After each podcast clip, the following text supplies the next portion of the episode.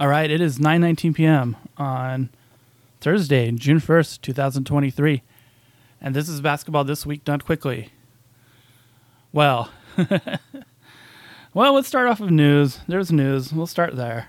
Uh, Detroit got their man. Uh, I briefly touched on the fact that Detroit uh, was turned down by Monty last week, I believe, but uh, they didn't. They didn't stop. Like they initially offered him I, apparently a, a, quote unquote big money offer.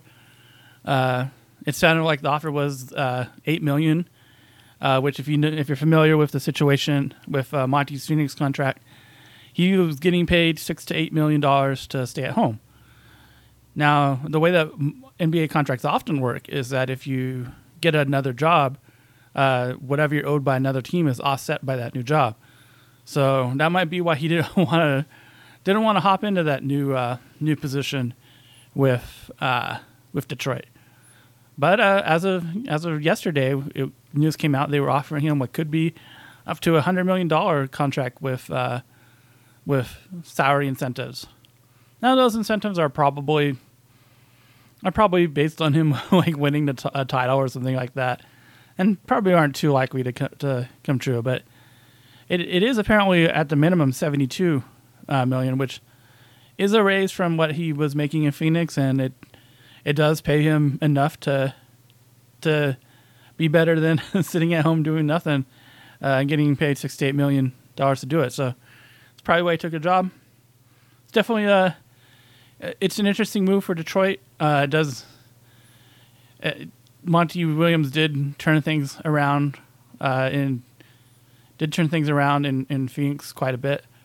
Uh, that team was in a dire state. You could argue there it's a more dire state than they were in uh, when uh, than Detroit is in now.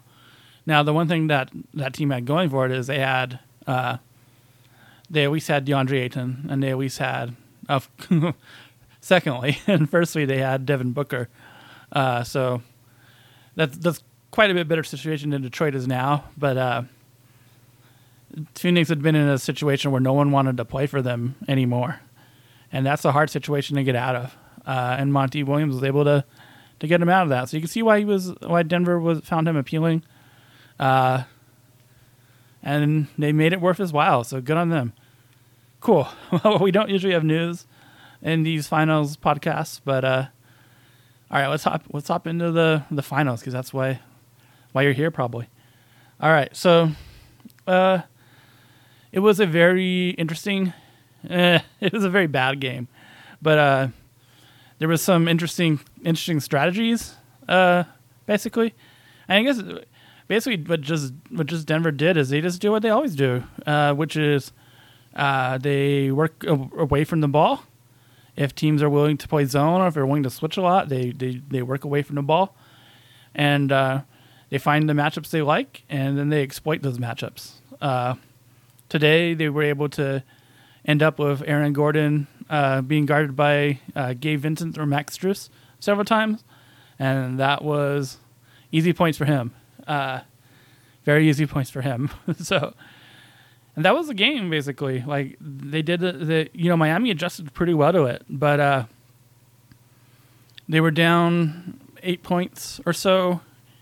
Uh, just with Aaron Gordon exploiting that matchup in the first quarter.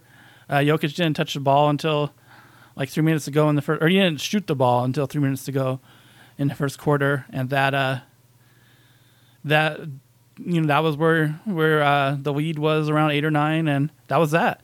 Uh, Miami never got closer than that again. Uh, it was a Miami was was looked like a team that was tired and fresh off of seven games.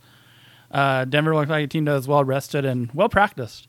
Uh, was no uh, evidence of rust at all. Uh, they looked like they had been working on their game plan since last week, basically, uh, or longer, and it was all executed quite well. Uh, Denver never like they did get it up to 21 briefly in the third quarter, but uh, Miami roared back from that pretty quickly. But man, they never they never erased that initial eight or nine point lead. in fact, it usually stayed around 12 points most of the time. Which seems pretty part of the course uh, for Denver. It seems almost to be within uh, their strategy, is they they usually kind of just they just kind of nurse that twelve to fourteen point lead the whole time, and uh, when they get it, you don't usually see them, uh, you know, selling out to try to make that like a twenty point lead or a thirty point lead, like uh, the Clippers used to do a couple years ago or even last year, where the Clippers got up by uh, three possessions, they were going to be up by ten possessions pretty fast. It, it, it just they they were a team that liked to snowball. Uh, Denver doesn't quite do that. They don't. They're willing to kind of just stay within themselves. Uh, but if you watch the game, they never like in the second in the second half. I think there there was two moments where uh, they went three possessions without a score. It's pretty wild, uh, especially against a team that's as good defensively as Miami was or is. Um, if you can just kind of keep scoring every three plays, you're uh, you're you're gonna win a lot of games, and that's that's what they did. Um, you don't want to put too much stock into game one. Uh, Miami's a well coached team.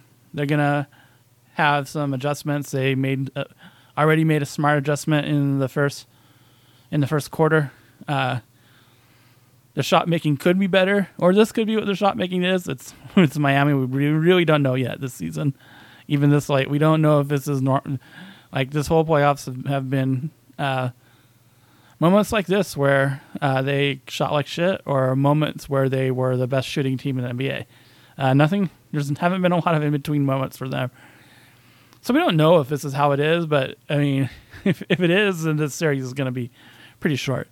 Uh, but there's always we've always seen Miami be hotter than this. If they get hotter than this, maybe they maybe they win some.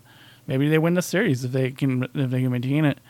But uh, the way that they played in this game one, like Denver's just methodical, fast, methodical, like fast and methodical. Uh, execution of their offense was all they needed.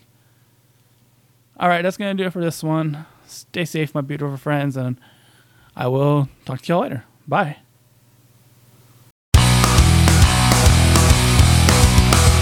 What happened to dignity? Did it go away again? Just like some worn out trend Will I still defend emotions?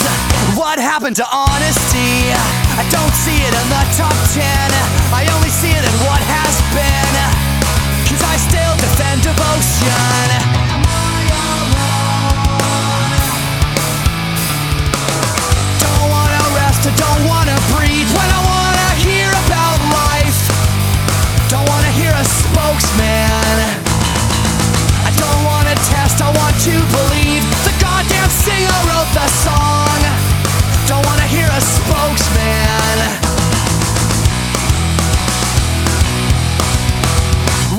to integrity. I don't see it on MTV.